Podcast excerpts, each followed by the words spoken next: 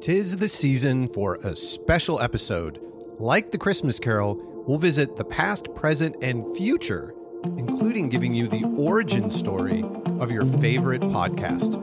Holy moly, the podcast is coming to town. Happy holidays. You know me as Mr. T. I also go by Tom. Whichever you please to call me by, I'll go by it. I'm excited to look back at our Holey Moley background and how those friendships have evolved to over 70 episodes and a national organization.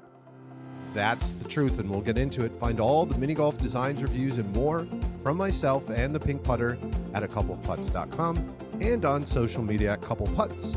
If you're looking for a course in hole design work, you can go to minigolfdesigners.com and we have some merch at minigolfgoods.com.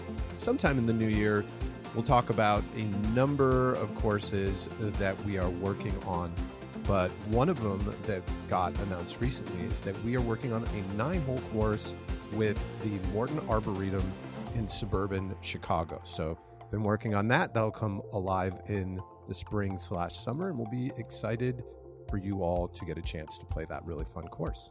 I'm Pat, the co founder of the mini golf website and social media conglomerate, The Putting Penguin. I'm not sure whoever thought December would be a slow mini golf month, but it's been crazy on all fronts as we've been wrapping up 2023 in a variety of different places. We're preparing for 2024, and I think I say this every episode. I'm hoping to get caught up on a lot of the Putting Penguin stuff as the snow starts to fly, but I'm sure that will change the moment you know the calendar flips over to January and we start actually doing tournaments months earlier than we ever had before in the AMA, which we'll talk a little bit about. So, uh, if you are following along, you can find all of our Penguin mini golf ang- antics by looking for Putting Penguin on most of the social media outlets. You can visit our website at theputtingpenguin.com.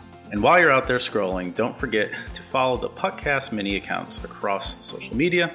And finally, since you're clearly in love with our podcast, make sure you're liking, subscribing, and giving us a great review wherever you choose to listen to podcasts, because I do like to look on things like Spotify and see how many stars we have. So it'll make us happy this holiday season.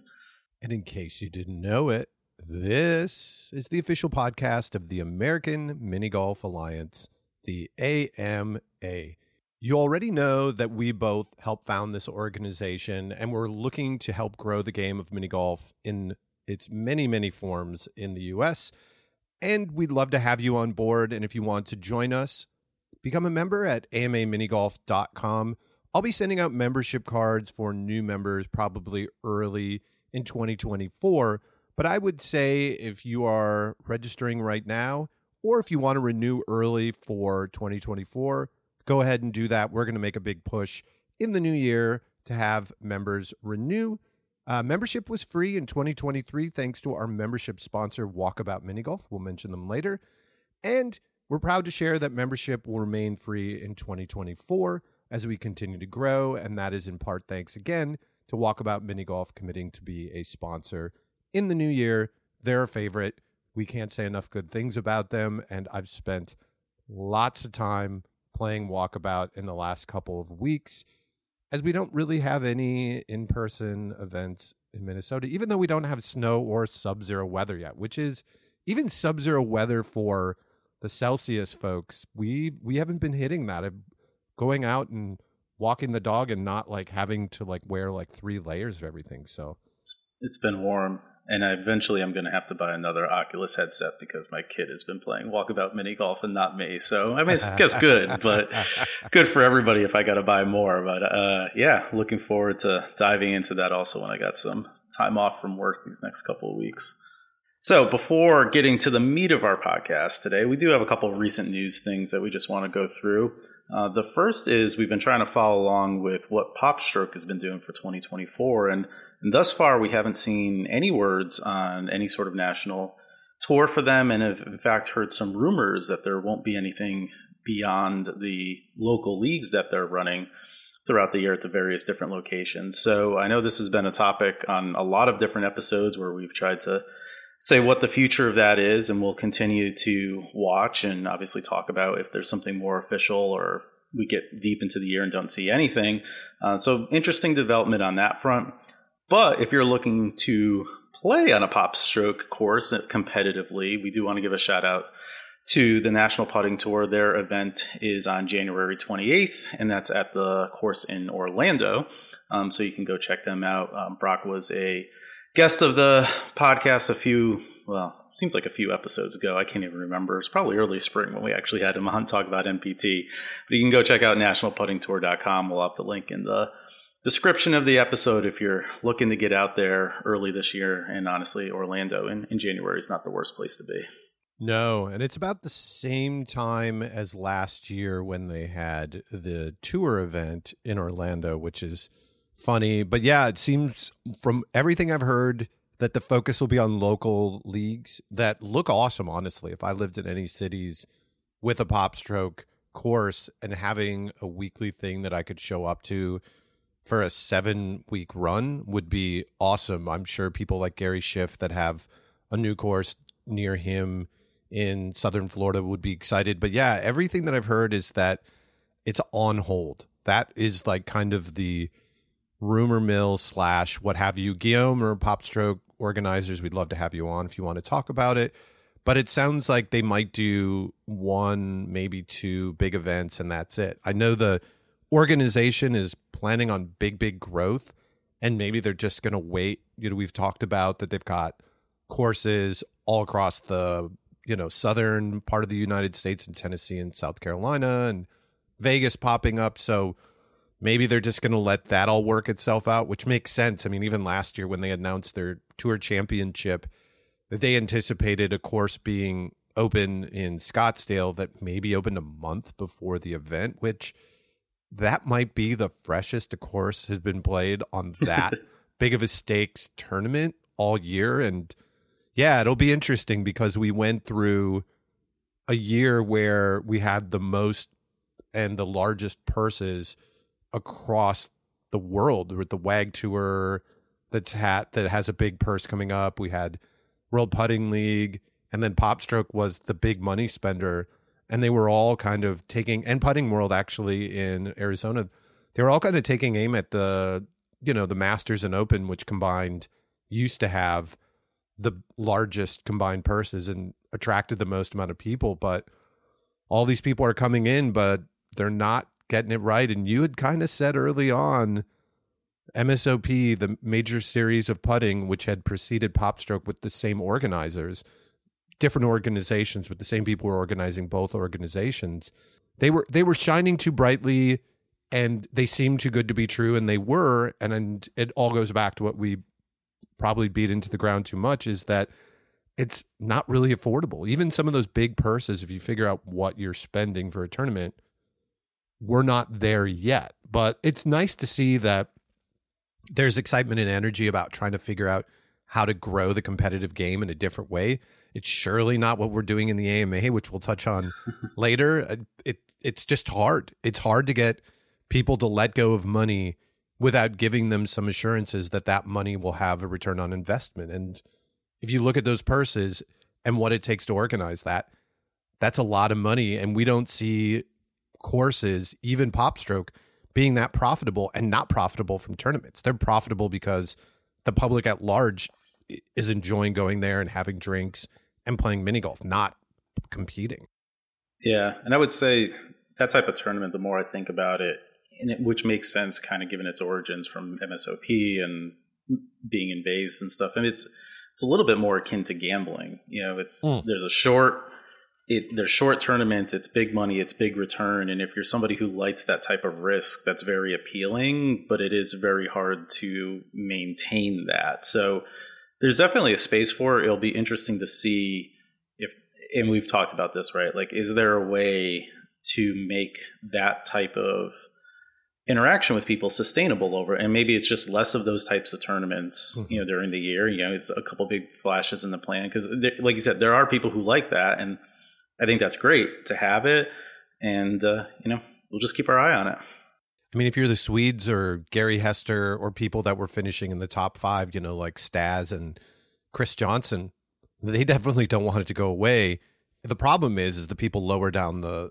the rungs of the the rankings what's the incentive for them? And I think that's a thing that we think about in the AMA. You know, it's like how do you keep everybody engaged in growing the game. You just can't focus on the top 1%, uh, which I won't even go any further with that. or you can. You just it's it's a different business model, right? Like you right. have to. You, you, it's very hard to have it both ways, and I yeah. think you know, like you mentioned, from the AMA perspective, we'll talk about a little bit. We recognized that and kind of pivoted to one side. It'll be yeah. interesting to see if PopStroke can pivot and stay on that other side. And if you hadn't listened to our last podcasts and you're a fan of the AMA, should go take a look back at them. We kind of wrapped up the season and then we had a players meeting, which we were really happy with how that turned out. We had a lot of participation. We had a number of questions, as I mentioned, that were about our upcoming January tournament in Massachusetts, as well as really nice feedback from people that had been playing in various tournaments across the country. Congrats again, Aaron Kaminsky. He is our 2023 season winner. And we're still taking feedback on the previous season. We'll share out the links uh, from the AMA and the podcast to fill out that survey. We really are interested in it. I can tell you that we've had early conversations where we're making some tweaks to some tiebreakers, how points are distributed, and all of that. And all of that survey probably influenced it almost too much. I think it led to even more and deeper conversations than we'd initially been thinking. And that's what we wanted because we know as players out there that you're going to have a different perspective than, you know, if you're an organizer out there and you're just watching things happen, you're seeing the results, you might just be getting selective feedback from the people that love it. We want to hear people who've got some complaints that didn't win events, you know, and take it with a grain of salt and see if they have a point. Because if people don't think that it's worth participating in these tournaments because they're not fair or that the there's no way to compete without spending a ton of money, then we're kind of going against what we want to do, which is grow the game across the board. If we're only appealing to a handful of people, it's it's going into the same same issues that mini golf has had over the years that you have a very very very small amount of people playing the game competitively and a lot of those people are mad that it didn't grow but you have to do things that appeal to beyond the core diehard folks to make it fun which sometimes is getting a little off the very super hyper focused competitive thing and it's thinking outside the box and that's what we're trying to do and sometimes we're right and sometimes we're way off. Right. And I think that's the important thing to take away, you know, from the AMA, right? Like it is competitive but fun. We are trying to craft something that is different than all the other organizations in that respect, right? Because there's, as we've talked about, there's plenty of competitive and highly competitive putting organizations, and we don't necessarily want or need to be that.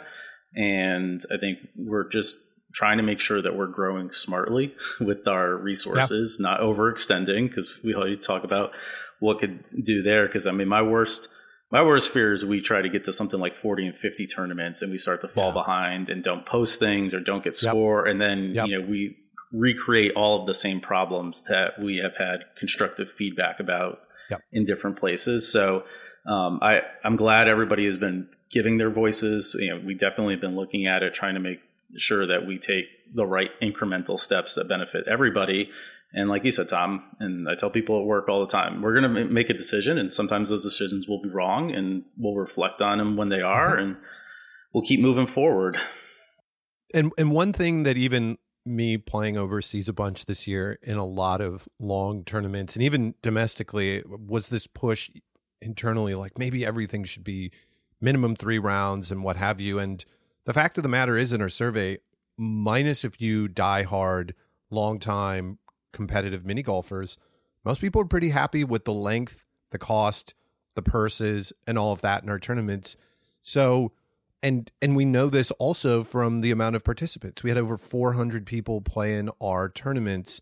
Again, I say "are" broadly because we are not controlling them, but we are working with organizers that are trying to reach a broad audience with the hope that they connect up more. So, um, yeah, we you'll you'll hear more about the AMA schedule uh, coming up in the next few weeks. We're not going to like dump it all because there's a few things that need to be confirmed, but I can definitively say this is going to be a longer and busier season than last year. We expect to have events in January going through November, especially with the virtual events, which will probably happen in November again.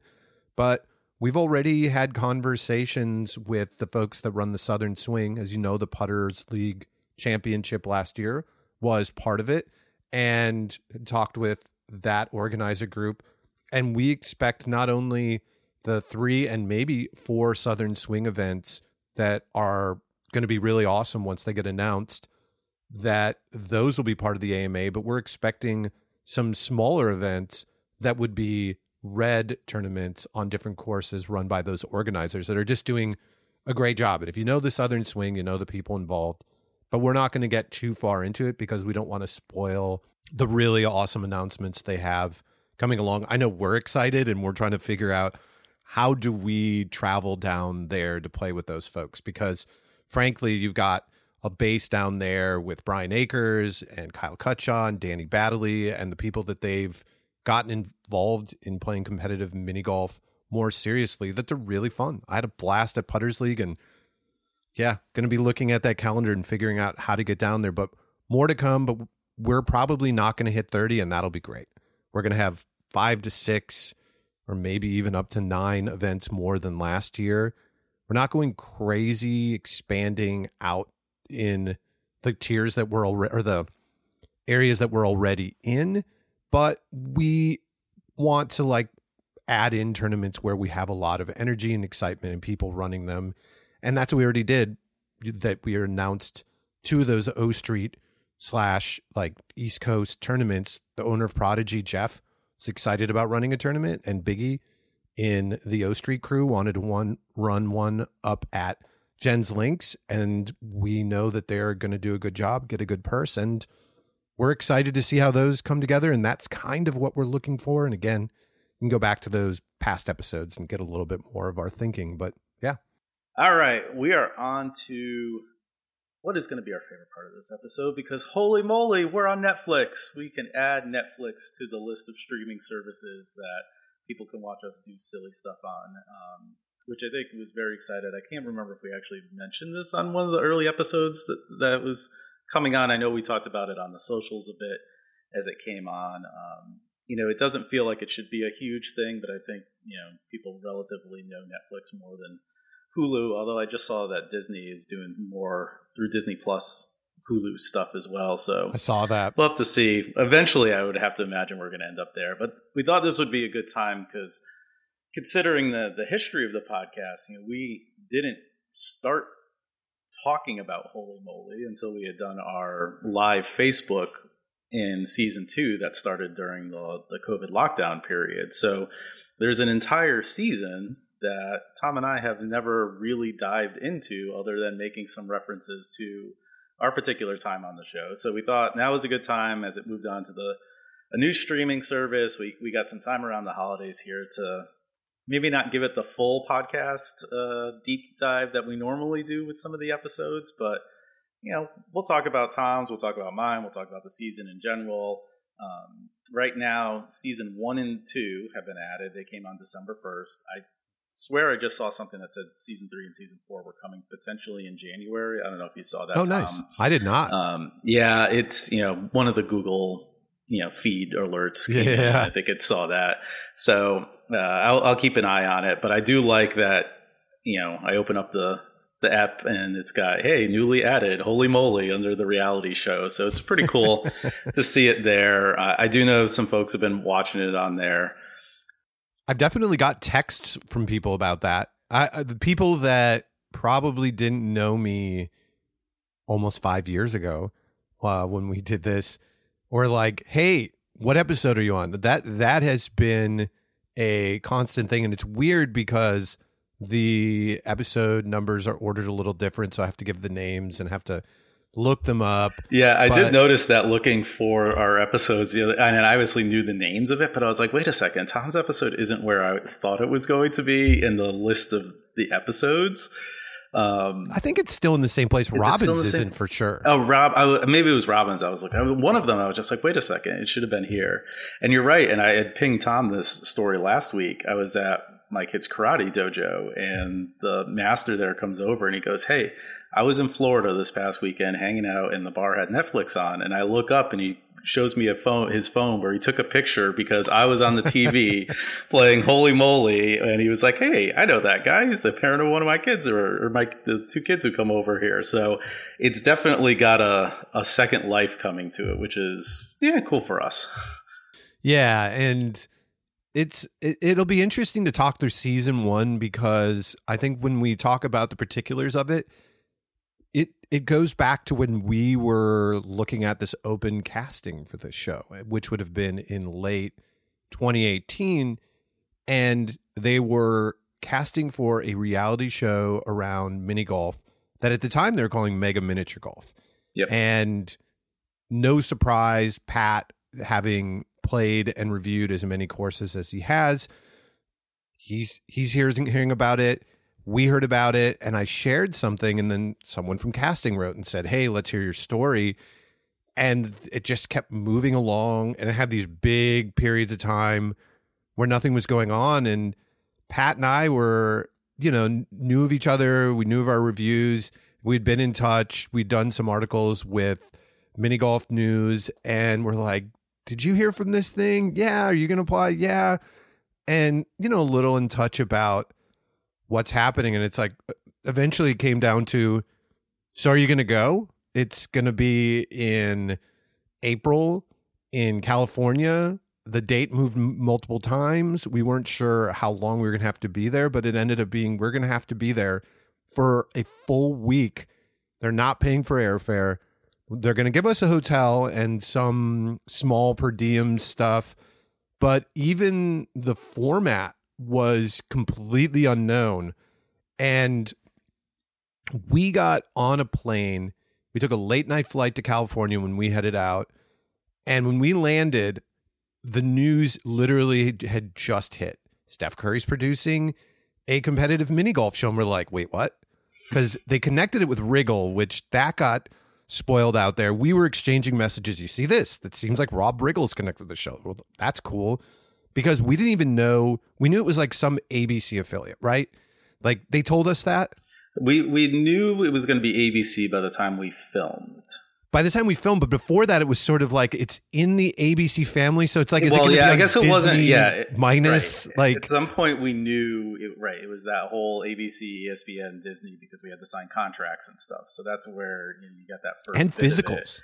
We had to pass well, physicals, and physicals, yeah, and we had to it- tell them whether we could swim or not. Which all of these things gave us these like weird little Easter Well, eggs. It was even weirder for me because I had done a little bit more because they had reached out in my role as the WMF Mm. person as well, and so they were trying to get you know facts and information just about mini golf as a a state of the sport and, and stuff. And then I was even in contact with them because they came down and did interviews at the Masters that year, and they Mhm. were originally going to do Zoom interviews and then like one of the producers like pinging me like hey do you think we could just show up in person? And i was like first of all i don't know why you're asking me but sure like here's the probably the better days to like don't show up on thursday and think a lot of people are going to give you the time of day at Yeah. the masters. Uh, so yeah it was this weird like choppy experience and then right going through g- getting the physicals not knowing when you were going out there. I mean i had to move my shooting time they actually were pretty uh, accommodating because at one point they're like, you need to show up then. And I was like, well, first of all, I've told you like seven times I can't show up then because I got kids and I got to do stuff. And they're like, all right, well, can you show up then? And I was like, well, yep, that would mean a all day flight, red eyeing out there. But yeah, I could do that. And you're, you're right. Like, absolutely zero idea what we were getting ourselves into at the end of the day. And for me, I was working two different jobs part time where I was managing some events and design projects that were literally happening in their biggest peak during that period of time. One of them I was going to have to be late to, and I was told, and this is an organiza- a music organization where we run an annual conference where we have two staff. So I had to while I was out there, like commit to trying to be active in work and immediately landing that was out the door. Steph Curry's connected to the show. Current that at the time my favorite basketball player. And we had like a day or two to recover and we were doing interviews at the hotel before I got to go out and play on that, I believe Friday night, but people had played the first two nights. And so here's a little behind the scenes. So there was essentially the first round of season 1 was filmed over 5 nights. There was 4 nights where they sent out a group of almost 100 people each night where they were to play two holes.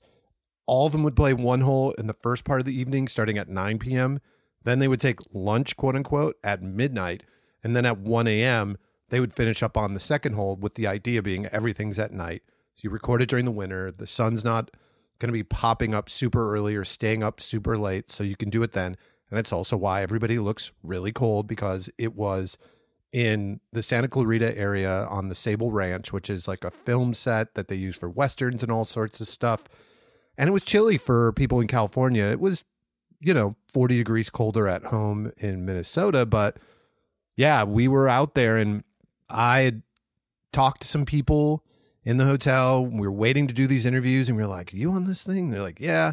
One of the first people that I had met was Joey DePrima. I was with him and uh, Molly Peterson, now Hughes, I believe. We were just sitting yes. in the lobby of a hotel in Santa Clarita forever waiting to do our interviews and I couldn't have been more nervous.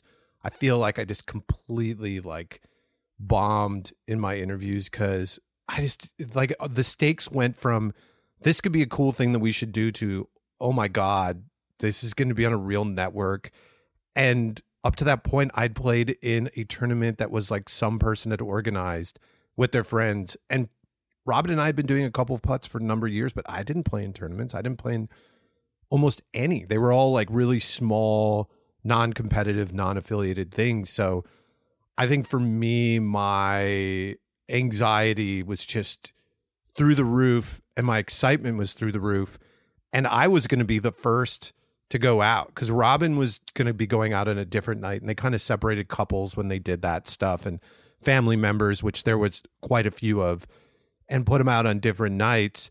So I go out there on a I'm going out there on a Friday night with like a bunch of random people I didn't know, and it was it was just a trip. Um, and I'll go more into that, but I, uh, I, you know, like what was your lead up to it, like for you?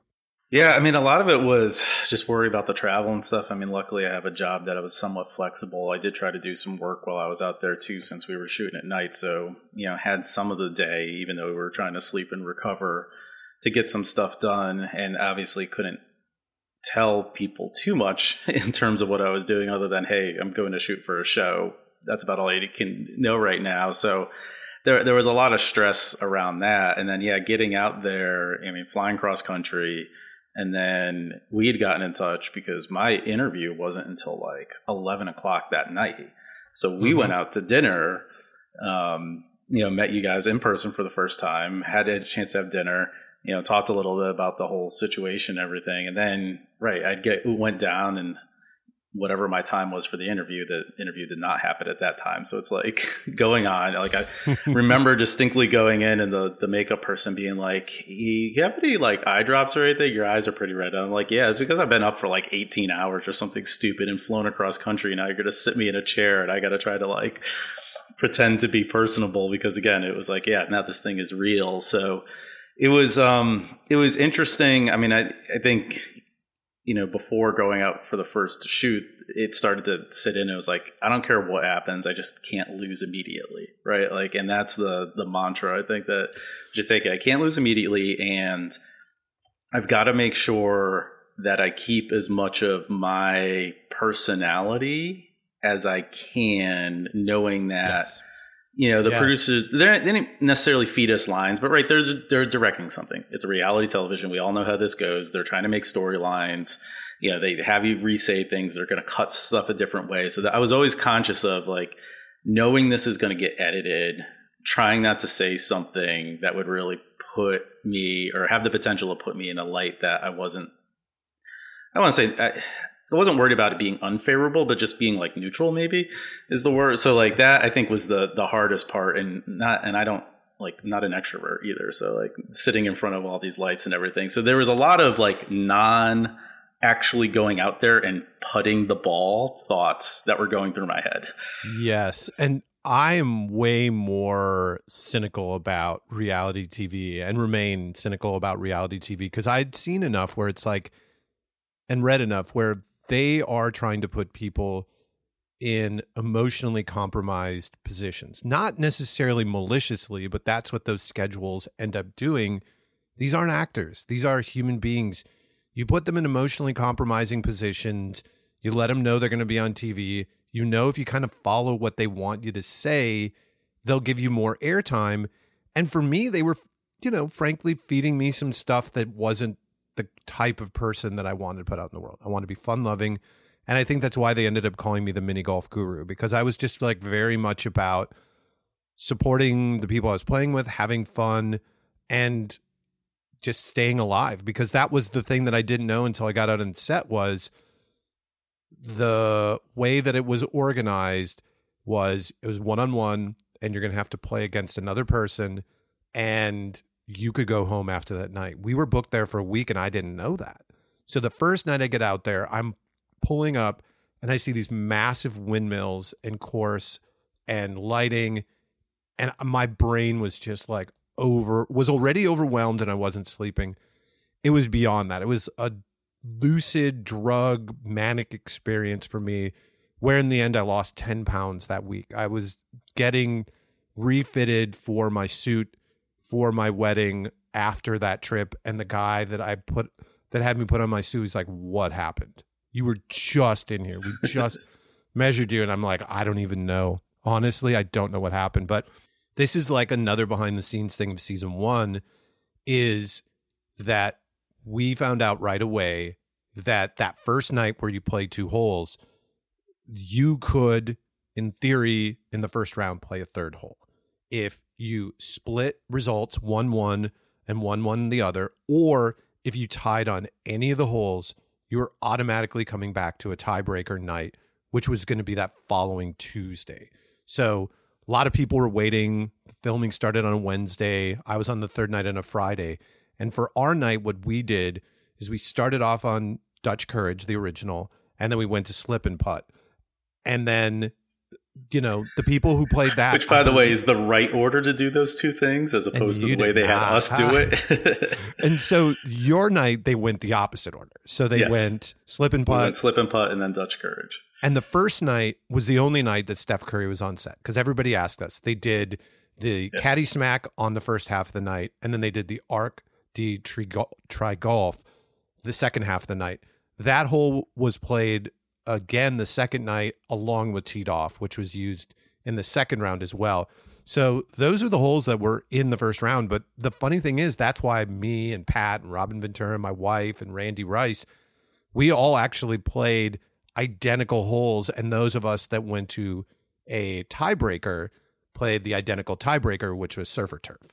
So, yeah. And then you know, there was only 10 holes on the first season. So that was a couple of them. Second round, they added in log roll and they added in, uh, when there was also sweet spot was the sweet other spot. tiebreaker.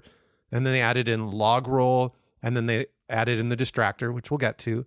And then everybody in the finals played on Mount Holey Moley. Because we were doing these big grouped nights of filming, we kind of didn't know what episode we were on until it aired because and we kind of had a sense but there were there were these brackets and you kind of didn't know who was on the other side of your bracket. When i go back there are a bunch of people in my episode that i never met and we'll get to that in our episodes but you know i i weirdly knew though and you did as well pat from playing that first night you knew someone from every episode because they were using people from right. every episode throughout the season. So it made the whole season have this odd, interesting stakes because you're like, oh, this is this person's episode or that person's episode. And then there you're like, oh, that's that person that I saw in the in the hotel. So it's uh it's it's super funny to look back at that now, but yeah, it was all of this is just like a weird setup. And what we found out the first night was there's gonna be one winner per episode. They're the only people that are gonna win money, and they're gonna win twenty five thousand. And that that first year that was a best of two, and that's the only season they've done it. Understandably, um, and then the other thing that was really strange that will, in, in retrospect, looking back at it, is they were really trying to fit in six first round matches and 12 people per episode of 45 minutes once you cut out the commercials. And you're like wow that's that's a lot of people to tell stories about while we i mean if i'm to add up the amount of time that i was filmed interviewed doing all these little things at least three hours maybe two it felt longer but you know, you think about the oh, initial yeah. interviews after each hole, they did interviews, the drive up in the golf cart, these weird little, uh, you know, like things, you know, I can talk about in my episode they did. It was just like a trip. You felt like you were in this weird magical land. And, you, you know, you start to add it up. It's like, well, they're going to have to edit this stuff to make these episodes work. And a lot of this isn't going to be used. But the amount that wasn't, I think we've talked about in later seasons because it was really evident in season one that this is a new show. These people had worked on Wipeout. It was in the same place that they'd filmed Wipeout, but they kind of didn't know what they were going to get until the show was happening. I think they thought it'd be more adversarial, maybe, and they were pushing that angle, I think, with some people, but it wasn't that. Yeah, and it was interesting thinking about that first round format, and I, I probably that has a lot to do with it of just like right we were all doing the math and like how are we going to show especially if you go to a tie break like how are they going to format all because none of us sat there and like oh they're only going to show one hole right? right? like initially right? Like you didn't that really didn't cross your mind until you know you got later and you started to hear different things but it was like well that makes sense. They don't know what they're going to get. If they shoot two holes at least they've got something to pick from right. that should look good. And and it gives the people an opportunity. You're right. Like, I, I don't know that they're, I think some of it they definitely were pushing adversarial. I think they wanted at least a friendly competition vibe. Like they, they wanted you out there and, and obviously like you want to win, but I, at least in my producers, side of it, they weren't pushing too hard to be like, you know, go out there and go go for the kill sort of thing, which would have been funny to as we'll get to the distractor. Like I can't imagine me and Diane doing that no. anyways, but no. um so but having two holes also gave you a little bit of a chance to I guess develop a bit of a rapport with the person you were playing with in the first Completely. round, you know, versus just being thrown out there. So yeah, it was trying to wrap yourself all around that and then trying to actually figure out the putting on top of that was interesting. And I have to say the same thing like I got to you know the drive out there. I got to sit next to Evan Michael, who ended up going up against you know Robin on slip and putt. And luckily, you know, he's, here's a guy who grew up in Massachusetts, so we had some stuff to just like shoot the crap about on the drive up and kind of put at least me a little bit more at ease. I think he was probably a little bit better given his you know show business background and everything. But pulling onto that set is just like holy crap like a what have i gotten myself into but b like can i just hang out here for like a few days because it looks absolutely awesome. That was that was my immediate thought and was probably not the best was this is going to be fleeting. I don't want to leave here and probably led to my busy mind just being too crazy. But it, everybody I met on the bus ride over in the lobby, everybody was just really nice. We had like very few exceptions and when we got into the tent and we are all waiting because you're getting people in wardrobe and you're getting maybe some touch up on makeup, we're all in these tents just waiting. And immediately, what do I see people doing? They're playing Uno, they're getting to know each other's life stories. You're hearing all these interesting backgrounds. You're like, oh man, these people grew up like this, or they, they had this crazy thing happen. You're you're like, this is really interesting. And it didn't feel as adversarial as I kind of expected because that's sort of the way I see like a lot of reality TV is they're trying to pull on different threads and see what kind of drama comes out of it, which is even more present in reality TV now. But that was sort of my fear, and it was the exact opposite. And weirdly, I was immediately as people were coming back in from playing, like, "How'd you do?" and what what happened, and and all of this. I was like, I'm more compelled to like know how people did on their holes, and yeah, I mean. It, it, it was it was really kind of and find out people what they were doing on Instagram, whether they were mini golf people and why they were there, and you found out that a lot of people even though the show portrays it as such, they weren't really big mini golf people, but they're just nice, interesting, idiosyncratic people. Some were big personalities off off camera, and others were just lit up when they were on camera. I I don't know what I did because I, you know, as we get into my episode, didn't really get to see much of my experience, and it was just kind of like weird once that episode finally came out. Um, you know, I just didn't know what to expect. And yeah, I mean, let's just go into it. Uh, because I guess it's in our little run of show, even though my episode was later this season. It came out. So we can go out of order if you want. I just put yours first. yeah, let's let's go with yours because I I think it matters when it came up because by the time the episodes were coming on for us, we had already seen Robin Ventura and Evan Michael and Evan Rundgren's episode in episode two. We'd seen Mick and Diane, or we'd seen Mick's episode, and we had a good sense of the format by then. I'd be lying if I said we weren't a little bit like disappointed that we didn't see more putting, but we kind of knew where things sat, but we kind of didn't know the results of a bunch of holes until right. it was aired, which yeah. is really weird. Yeah, and it aired just before Fourth of July, so like mm. right after, like the week after. And I remember we were Robin and I were in Sweden playing for Team USA, like the That's week right. before it was airing. So we were all, you know, a lot of questions. People are like, and we were just like, we don't know. We don't know what it's going to look like. we're, we're anxious to find out too. So yeah. So by the time we got to, so my episode was episode five. So we had seen a few things, right? So I, I had an idea of, all right, well, this is the way they've cut the stuff. We obviously knew at that point they were only showing one hole from the first round. So I was starting to think like, okay, I was lucky I didn't get to the tiebreaker, which means I'm either showing Dutch Courage or Slip and Putt. Which one are they going to pick? I was like in my head thinking about like all the stupid stuff I did on both of the holes and just, you know, you had now gotten a sense of what the commentary was going to be like and, and all of that. And so, um, yeah, a, lo- a, little bit of anticipation. And again, just sitting there going like, oh, I hope this, this turns out well. And obviously, you know, the results and you start to have watch parties and stuff like that and yeah people are sitting there. I didn't tell we'll get to that. Yeah i think the only i know the only person who knew the results was my wife. I didn't tell anybody else going into it so she knew what happened uh, and didn't even know the details. She just knew whether or not i had won or lost so yeah she was watching it from the start so so, uh, so my episode is called "An Outbreak of Ginger Fever." God knows how they pick some of these names for these episodes. So, in case you're looking for it on Netflix, it doesn't say episode five. That's at least the title of the episode. And it started off with teed off. So we had Eddie Vincent versus Maitre D. Carter, and it was pretty good uh, one to start off with.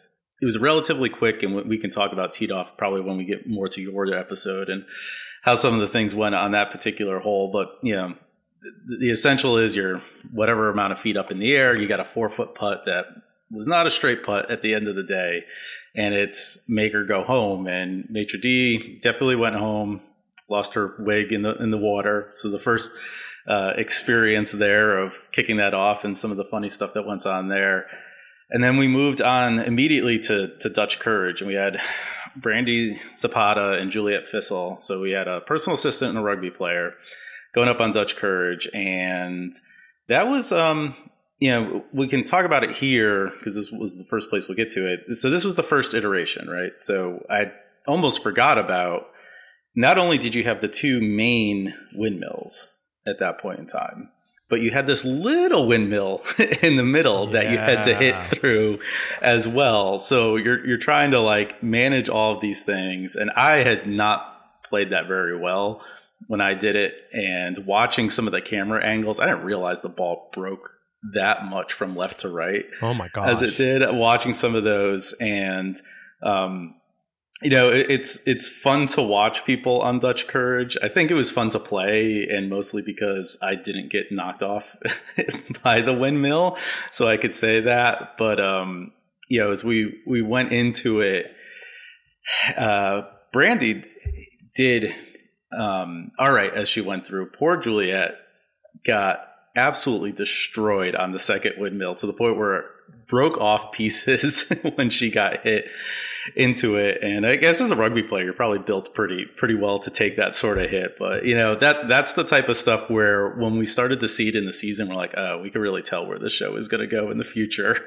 Well, and this is I don't know if we've even talked about this, but I was probably two groups behind them, so we were all ah, okay. lining up in yeah. a certain order behind them. So I think Brandy and Juliet were two holes away. They never wanted you to see what was going on, especially right. for the putting. And then Katrina and the guy that she beat in the first round were in front of me. And oddly enough, like they went to a tiebreaker, but they showed Katrina winning. Um, but th- they were all out of my night. And I remember just hearing the pop from the crowd when Juliet hit it. They're like, oh my God, some of it broke. And, uh, you know, you started to get a little nervous because none of us got to run through it. We all got no. to practice putting on Dutch Courage, and on Slip and Putt. Although I will say with Slip and Putt, they had not placed the blockers or the cup when we played it. We only got to play the top part where the rebound around. I don't know if you got to putt on the lower green at all. We didn't. I don't think we got to putt on the lower green. I think it was just on the top part. So that was even handed, and that makes sense because they they were very intentional about that. We had meetings with people about the fairness and if there's any cheating, you know, it all goes back to the quiz show scandal back in like what was that, the 50s, uh, yeah. you know, with all these TV game shows that they have to have certain rules. But yeah, they were in front of us and it got crushed and I was like, "Oh no, like I'm worried."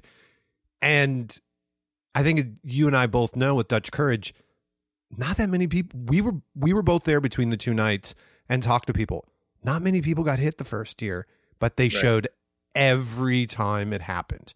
And that's when we sort of knew the show that they wanted. And as season two and three and four came along, it became wipeout with some mini golf. But season one, very few people got hit by Dutch Courage in both those nights. I would be willing to say of the around 200 people that played it, maybe 10%. And they showed all of them.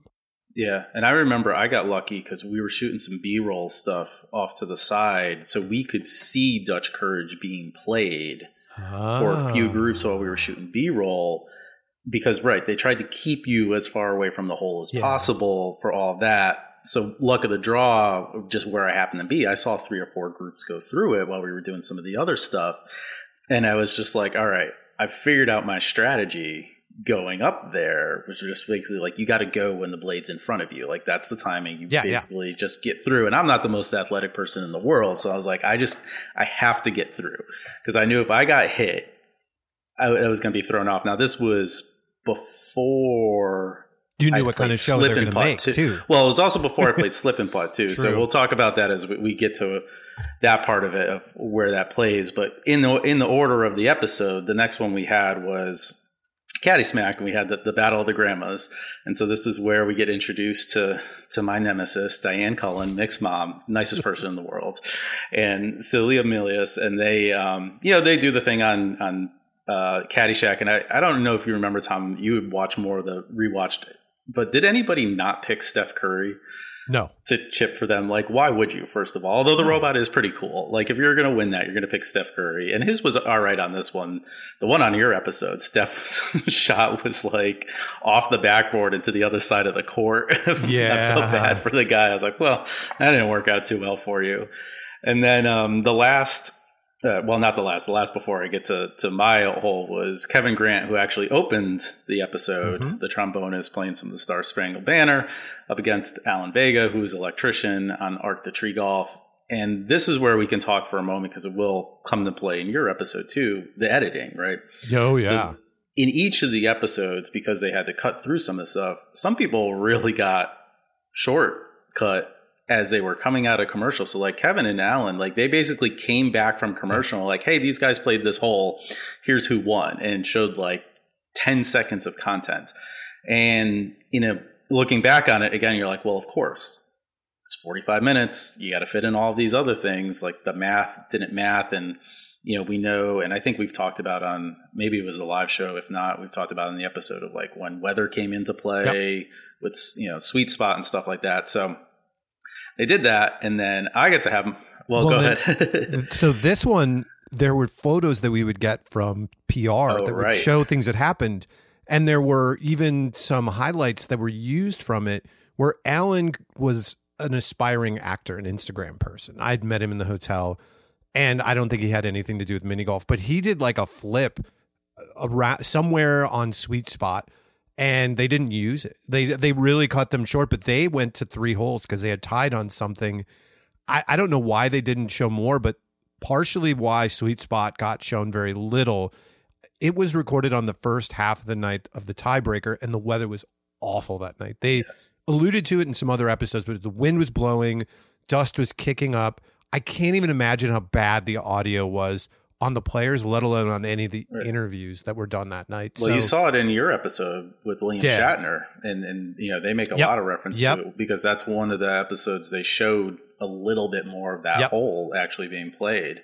Um, and I remember that Arc de Tri Golf. That was the first, and I I think you had found it. Somebody posted a picture basically on Instagram of yeah. them working on that, and that, so that was the very first yeah. thing. I was like, what the hell are we doing? and yeah, I looked at it and I was like, there is no way I would survive playing that hole. And luckily didn't have to. We got some stuff teased by Instagram and some other stuff. People were like sneaking stuff away from set and you know, it just seemed like what are we getting into? But yeah, um yeah, let let's jump though to you uh so because yeah, so I played slip and putt. My opponent was Madison Kaiser who very nice young woman but she got really she didn't even get like a description of anything that she no. was other than it was just madison. And i, I it okay it made some space like this single thing rewatching it i was like they actually gave me the title the putting penguin like yeah as part like that was and obviously we'll talk a little bit later when i get my introduction they showed the website and everything but like that alone i was happy with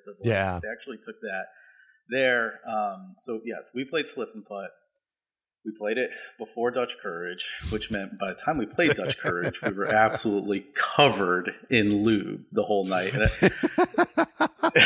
which I remember. So, if you're listening to us and you don't know what slip and putt is, you're running up a mountain covered in lube to try to get the better position to play. Again, unathletic me is looking at this going, I may be here for 45 minutes. I don't know if I'm ever getting up this damn thing. Somehow I actually did and did first, which meant I got the better position but one of the things during the practice, like Robin Ventura and I, I think we practiced exclusively from the B position. Yeah, yeah. Because we were like being both mini golfers and her being a putt putter, we're like, we can make this shot.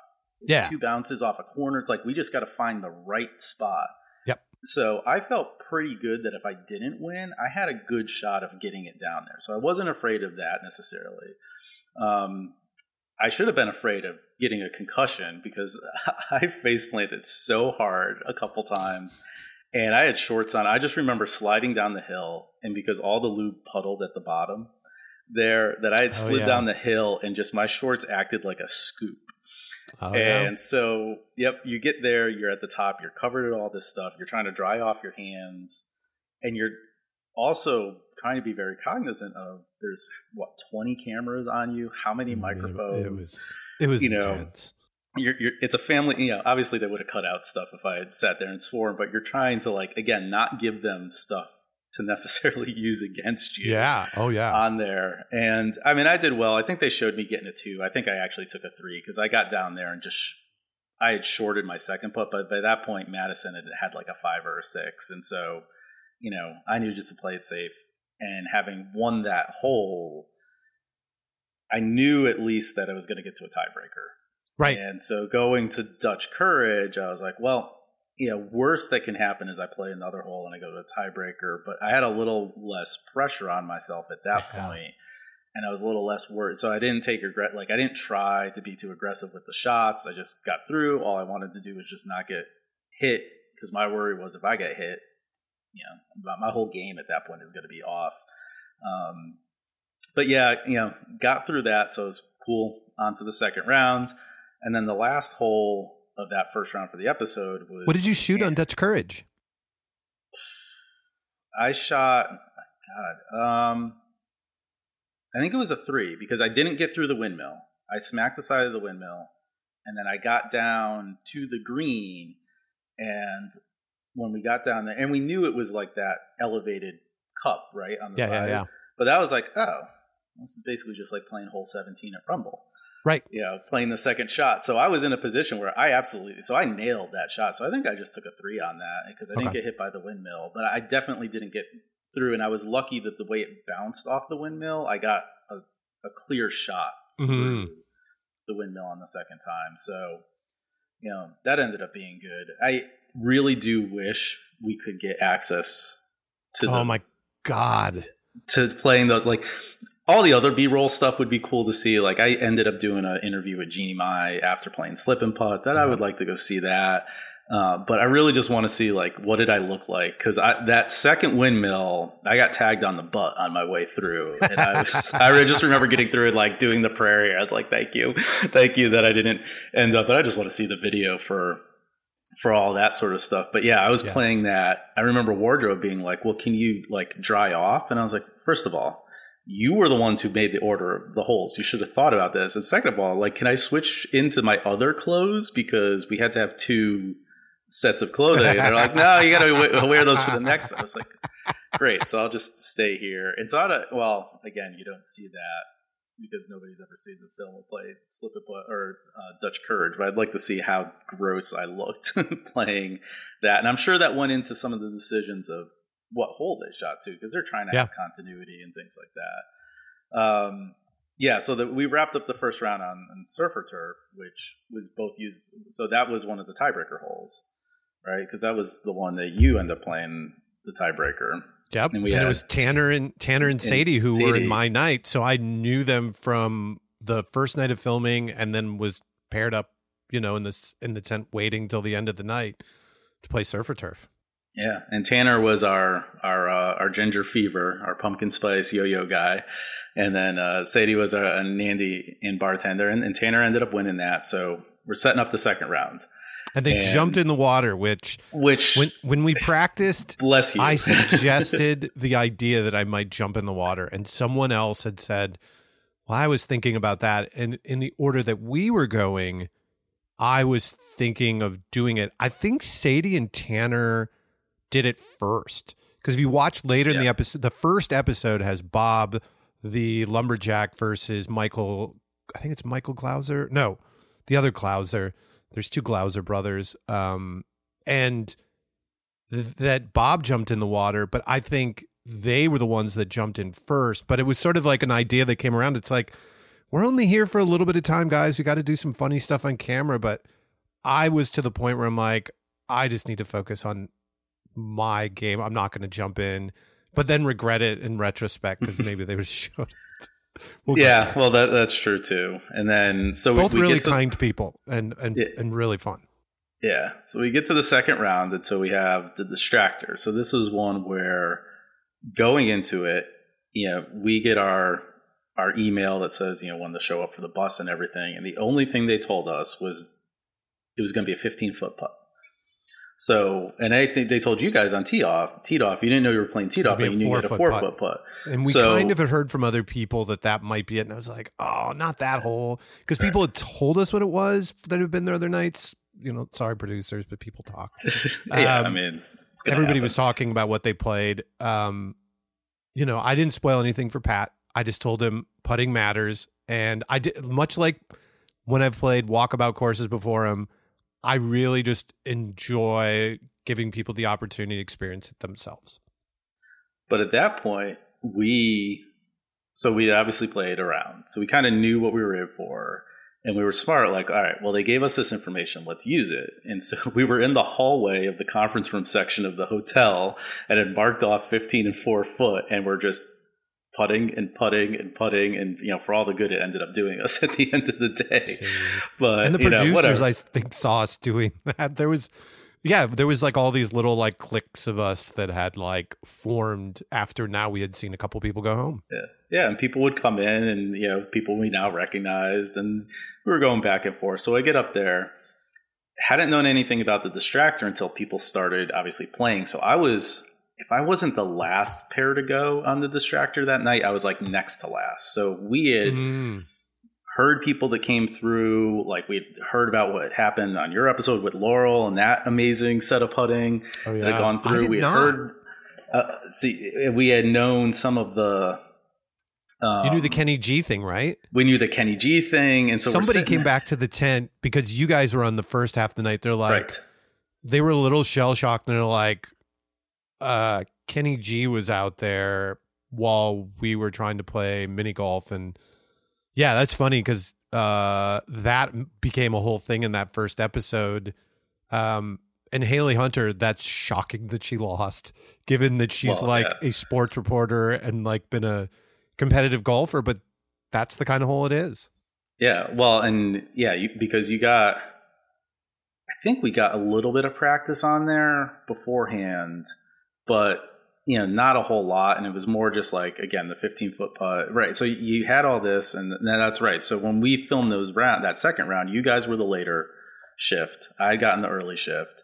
And so I do remember when I got up there and started playing, and I don't know if you were there, but I think Robin and a couple others, like I, you had managed, a couple of people had managed to get in the line, eyesight of watching from the tent. We weren't supposed to. You weren't Uh, supposed this to, was, but this was that's okay.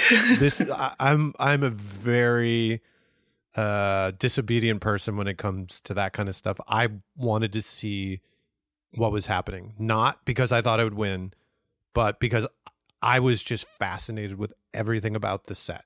Um, but yeah, go on. Yeah, so we go up. So and that's and as pairs are going out of the tent, I start talking with Diane, and we start figuring out. Well, there's probably a chance that we're playing against each other, and certainly we must have been the end because we eventually figured out like, oh, we're going to play. So that's learned about the MC Mini Masters and all that sort of Mhm. stuff. So we had a pretty decent relationship. We go out there, and we end up with the paparazzi. And so, you know, now going into behind the scenes stuff, right? They spin the thing, and on ours, they roll out this red carpet. So we're not even putting on the surface we may have taken a couple practice shots on. It is brand new surface. It's not tacked down. In fact, the first we they spun it at least two, if not three times. Because the first time they came out, they stopped it. They went to roll the red carpet. It rolled about three feet and stopped. and then like the second time they did it, it was like all off. And then the third time they finally rolled it out, they had to stop, make sure it was le- like it was just so on top of it being a distraction, you're way off your mark on anything, and you're just waiting. You don't know when they're going to tell you to you know put one ready and all of that. And so you know we get up there. I think they showed us doing two putts. It was at least seven, and it might have been as many as nine times because the first you just didn't know. So the first time we blew our putts way back, and so we're trying to dial it in, and then we got to the point where we're, we're almost cheering each other on because and giving each other hints because we're just like, first of all, one of us needs to win. we need to to move it on. you don't want to look bad because you don't know And what how they're going right. to edit it. Exactly. So we had gotten this relationship. So at the end, you see us like hugging and cheer because we had genuinely formed a we are happy no matter what happens at the end of it. And right, I had seen you guys and I was bummed having not to moved on and play Holey Moley or not Holey Moley, of course. I think at the end, and we've talked about this a little bit, it actually ended up working out with the way all of us spent Yeah. the rest of our time having. So there, there's a good part and bad part. And I'm really excited that Diane moved on the last two holes of the episode, we talked about log rolls. We had Kevin versus Eddie playing the log roll one, and then we had Tanner versus Brandy on, on teed off. And then we got to the final. Eddie, Diane, and Brandy all made um, Mount Holey Moley. Diane was the only one who got it into one of the three holes. Yeah. And so she had watched Eddie and Brandy kind of just hit the the trough, get the really crappy tee position, Yeah. kind of behind the rocks and the sand. So smart move by Diane and hitting it into the the biggest of the holes because at the very least Yeah. he was going to be better than they were, right? So Yeah. real good competitive move. Didn't try to And go they got and and another behind the scenes that I was told they got multiple attempts. So Oh, it wasn't yeah. just a one shot. I think they were trying to give them X amount of chances to get it in those holes, and then they would have to take the trough shot. And it was super random. It was like mini golf, like a pipe thing, but like on some of these pipe holes, you think, well, it's like sending it across what? No, some dude who's getting paid very little is standing yeah. and just kind of popping a ball out of a pipe. And it's why it's even more weird and random. And so, yeah, Diane got a great spot. Great spot. She ends up winning, which, you know, from a storyline perspective, works out amazing for the show, right? Because they had Mick win, she won. I'm sure that influenced how they ordered their episodes yeah. as well because they aired them back to back weeks. And so, again, would I have liked to have won? Of course, I would have liked to have won. I want that putt, yeah. air jacket. I'd love to go back for Retribution, but I was really excited. And and overall, I was super excited. I didn't even talk about it. when we got to the Distractor. That's when I actually got a chance to do my interview. Yep. showed the website. Like yep. Riggle had some pretty cool stuff to say. Like, yep. And I got to the end to it, and I was just like, I I I will take that. Um, and as we talk about your episode, though, unfortunately, you got the other end of the, the story a little bit. yeah, yeah. But, you know, with that episode, I thought it was a really fun one. The only thing I didn't love where they had teased it the week before and going to breaks, if you watched it live, was they're making a really big deal about Diane's age and like yeah. being a grandma. I'm sorry, Diane is in better shape than 90% of the people that played on that show. Her and Mick run marathons. Like, Diane has energy that is just endless. I've gotten to know her more having played in the MC Mini Masters and honestly like losing to someone like that there is something about losing to someone who's just kind of not a jerk and is just the opposite of that. Diane is just like one of the most lovely people in the world. And so I think we all kind of walked away with that feeling but but yeah, um Uh, that was the only negative I had about that episode is like that focus on Diane being old felt kind of tone deaf for a show that actually did a really good job with representation and identity even when they didn't talk about it. Like there I was a little bummed that there were a number of people who were you know gay or non-binary or whatever that had interesting stories and their partners were out on set and they just didn't connect the dots. And that's I feel like that's kind of the best place to start off talking about my episode is that they just didn't connect a lot of dots. And yeah. for those of us that went out there and knew a lot of the people, you know, it was it was a bummer not to hear it. But my episode kicks off, you know, we're over having Jeff Barber yelling "Holy moly!" and we go right to Dutch Courage where we had John Lepak versus Catherine Bottoms on Dutch Courage. And I'll talk a little bit more about John in a bit, but he's a golf instructor who uh, I found out later was on The Big Break, which is another reality golf show.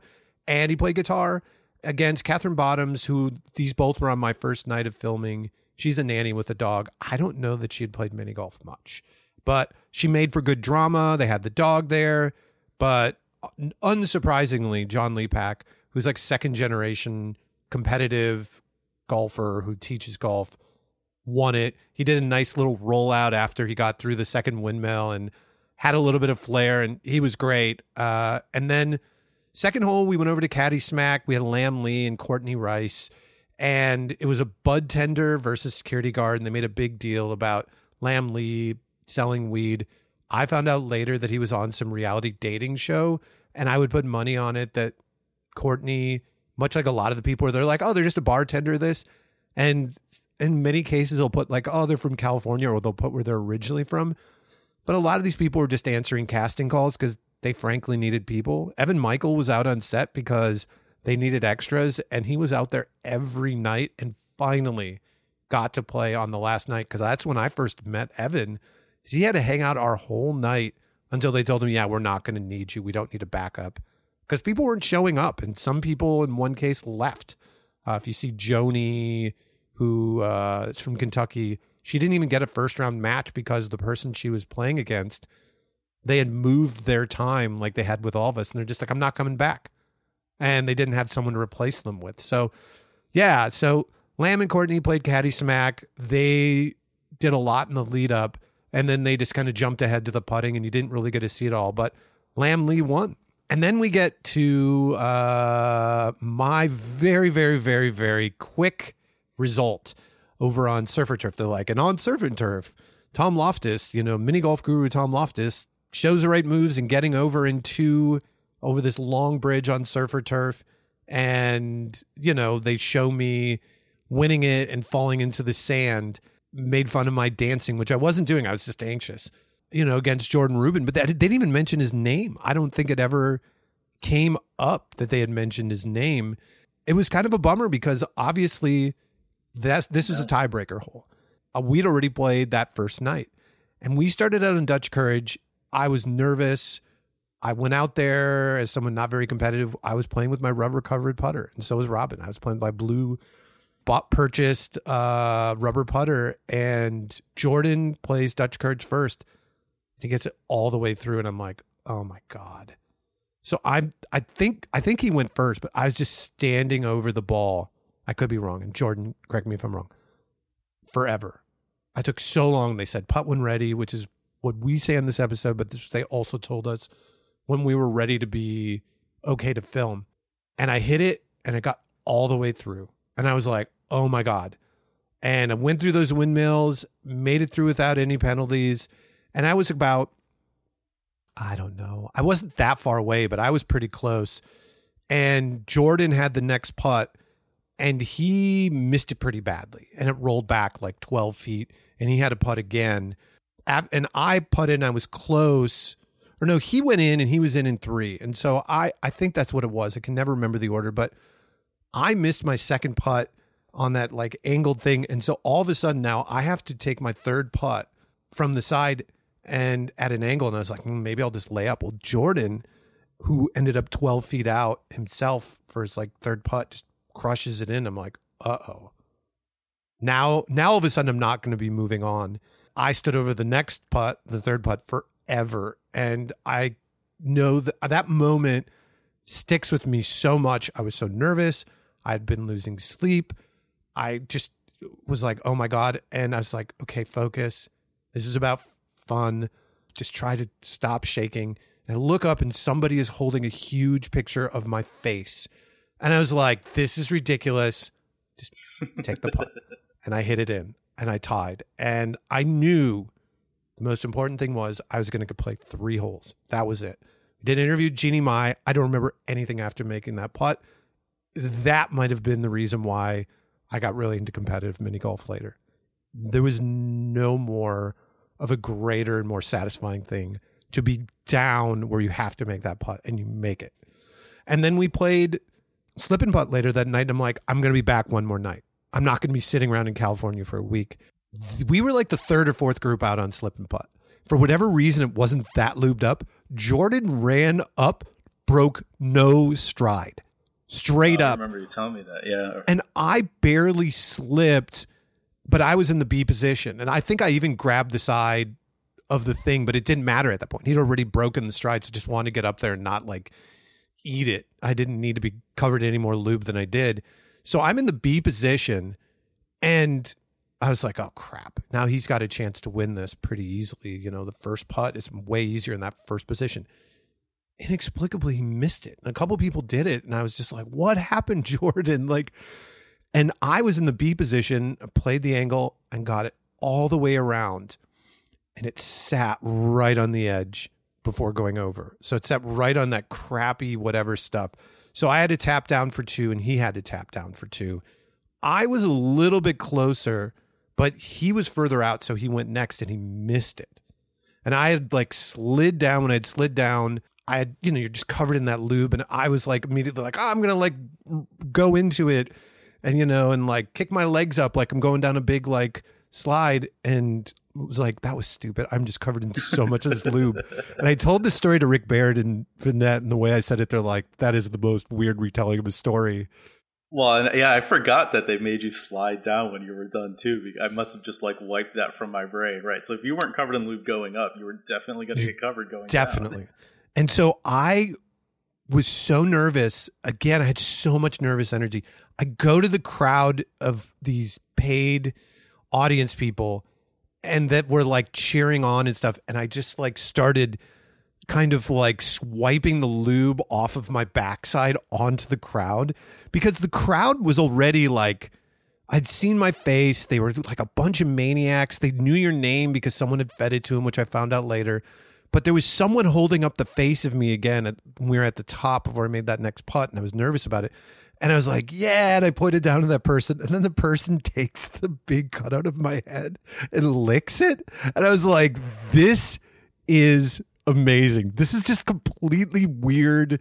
I might be on drugs, but I just need to go into it. So when I had that third putt, I did like a Muhammad Ali dance around the ball and like really like got showy because I needed to like I need to get rid of all the nervous energy. And I stepped in and hit it and I couldn't have been more exuberant afterwards. I, but I was having a blast with Jordan, who's super nice and yeah, and so I knew I was coming back and when you guys came on I was like I'm still alive. But uh, this had all happened before you had arrived. And so we went over to Surfer Turf, and I'm like, all I have to do is tie. I don't need to win. I just need to tie to win this. And then we get to the big Surfer Turf, which is on the arch, you know, the area where Arch Tree Golf is. And all of a sudden, you have to take a real golf swing to get the ball over behind your head on this random thing. And we went to practice that like we had on the others. I didn't get close to landing on the other side at all.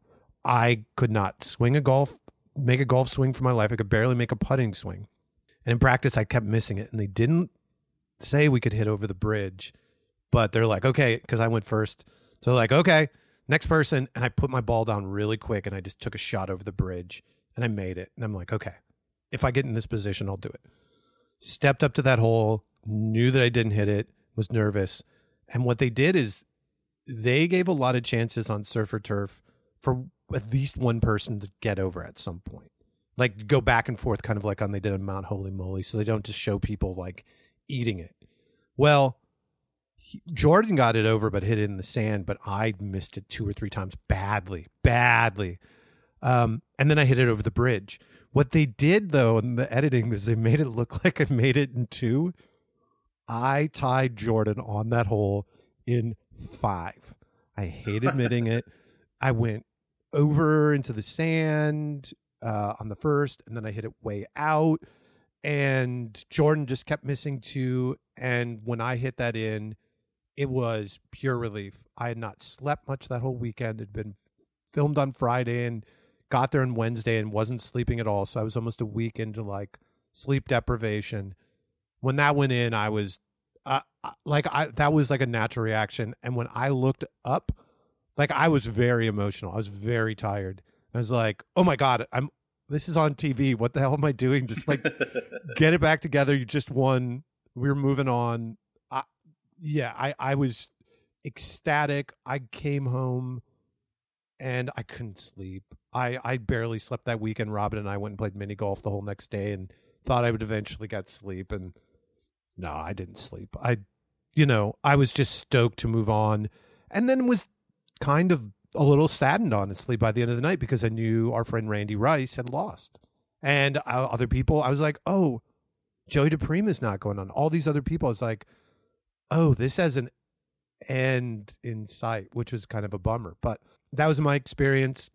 Then we go to Teed Off, which we'll get to later and they inexplic and so in mine no intro it was a quick whatever they go to carlos graham and Seychelles, kiss fan who missed a mini golf tournament by sleeping in and someone who clearly worked at Topgolf and for whatever reason on teed off not only doing intros but they showed two people missing three putts and in the case of Sasha, four putts on teed off inexplicably it's the only time they did it in the entire season it was kind of the most embarrassing thing, honestly, for any of the players. Just, just the way they edited that.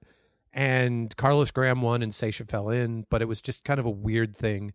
And then they jumped to the next hole on slip and putt with Laurel against I don't even know that woman's name that she played, that she beat. I don't think she went oh, out on right. my night. Uh, I think she was out no, on your night. That, was our night, and it was yeah, and that was an interesting situation too because she had some mobility problems. I and did so that. They had made some accommodations on that whole, I do and I can't remember that. the woman's name, but yeah, they didn't didn't give her anything from a intro perspective, including her name. And Yeah. they kind of mentioned Laurel, and that was it. Um, and they get to her later, fortunately. And then they jump to uh, Jeffrey Barber and Janelle Rowe. And again, one of the few times they show Sweet Spot, Jeffrey wins on it. Janelle, they barely showed her. She just kind of like didn't play it very well. And it, it wasn't really actually a fun watch. Um, we had seen holes spinning like that, and I had seen Sweet Spot when I was fi- filming stuff. So I was really excited just about like the set pieces. I was like playing around with them when I was waiting to get interviewed, and they're like, "What are you doing?" I'm like, "I just, you know, as someone that we design mini golf courses, I want to know what stuff's made of." Um, but yeah, we're on to the second round, including me. It kicks off in wild fashion. Uh, Laurel is playing Lamb, the bud tender, and they give Laurel an intro where they talk about her doing weather for the Navy and playing competitive mini golf through the Navy. I think she teaches as well. She's very well accomplished golfer and putter. And their distractor that they end up with is people jumping rope called double Dutch courage, which is kind of funny. Um, wasn't it? No, they were double Dutch they were double Dutch. It wasn't double Dutch courage until season two. season two. But you see Lamb step up, and you're like, well, you know, Laurel's just going to clean up with him. And as I'd mentioned earlier in the season, when, when Holly Hunter lost to, uh, or Haley Hunter lost to Holly Fine, anything could happen on the distractor, and it did. Lamb sinks the first putt. You're like, uh oh, what's happening to Laurel here? And then she matches him. You're like, oh my gosh. And then Lamb misses the next, and Laurel sinks it, and you're like, wow. Like that's super impressive. Almost positive that's not that is that was shots one and two. Like there it wasn't edited to like Wow. do this. Like I'm pretty. I'm almost positive she made those back to back. And yeah, Laurel's just super impressive. And so as I'm watching my episode at my viewing party, which I'm already like, oh, I didn't get an intro, and it was really fast, and didn't get to see any of those wins or how it uh, was played out in that first round. They go over to teed off, and they already done an intro on it, and I kind of knew they might not do much. And they get there, they show John make it and me miss, and that's my episode. I'm in there for like a minute, and I think for me, I you can kind of see me step out and look, and I'm like, I'm soaking in the moment. John's kind of going out there. I'm stepping up there, having known a you had lost, which I was bummed about. Randy had lost the previous night. Earlier that night, Robin Ventura, who we'd become friends with, had lost. And even more awful is that my wife had finished before me and had lost.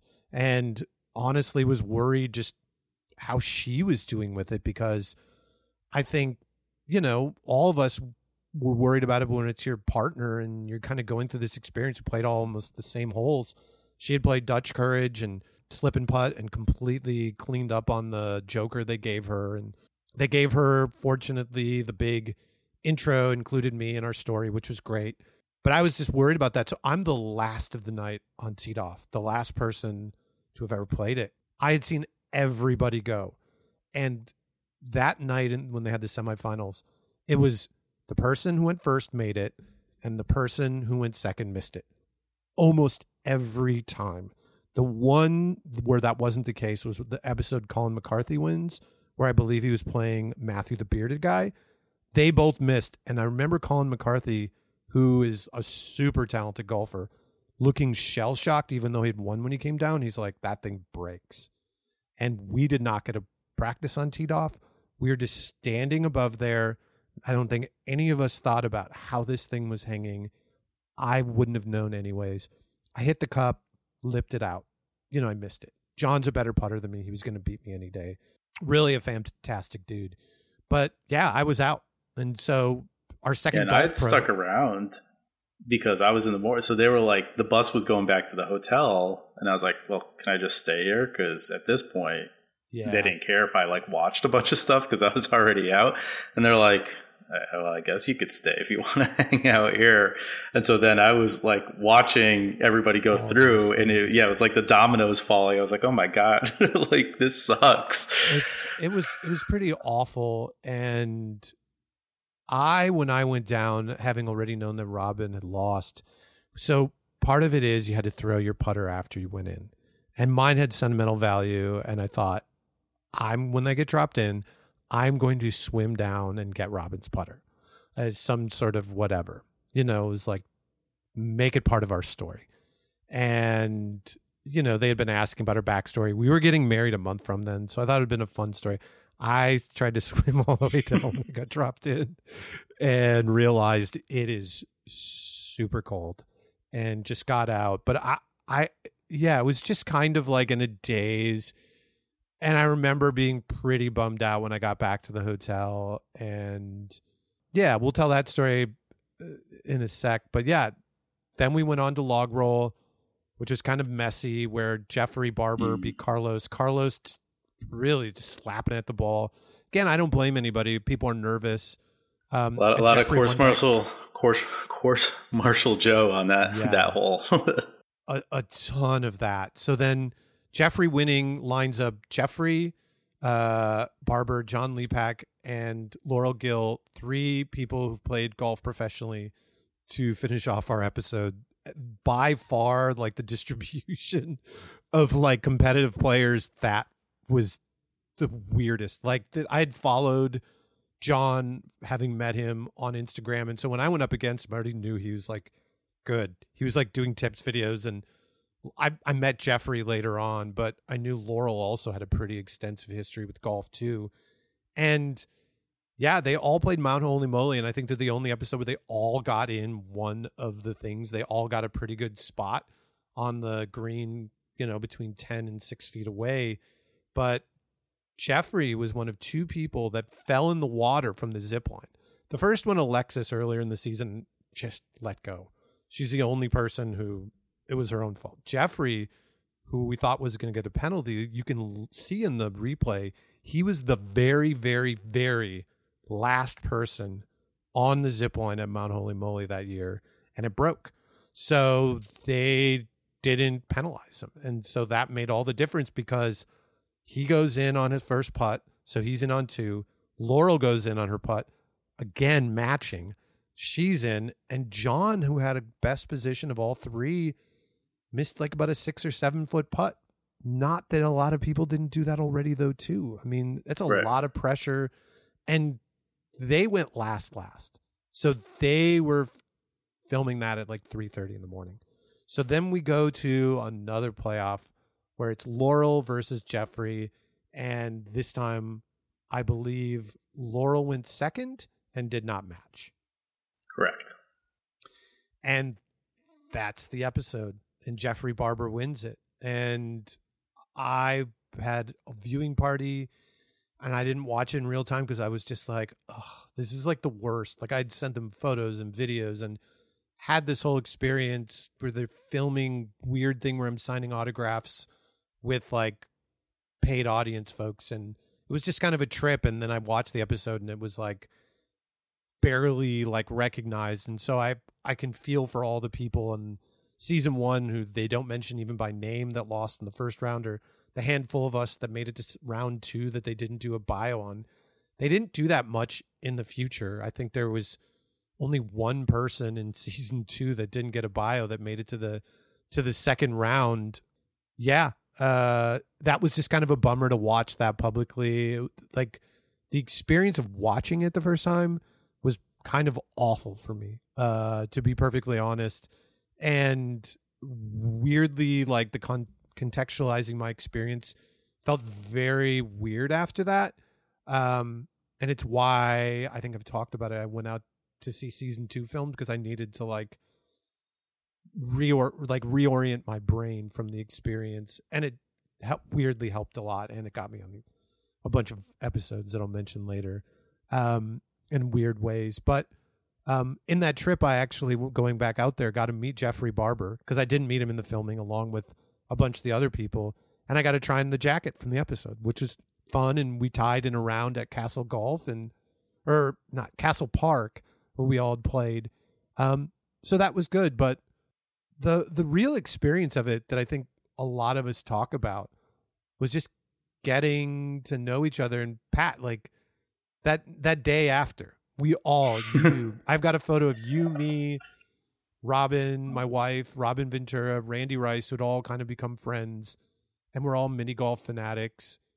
We're all sitting there like, now what? In the hot tub at a hotel in Santa Clarita with great weather, but all pretty bummed out and fairly sad. We like got breakfast and then what happened?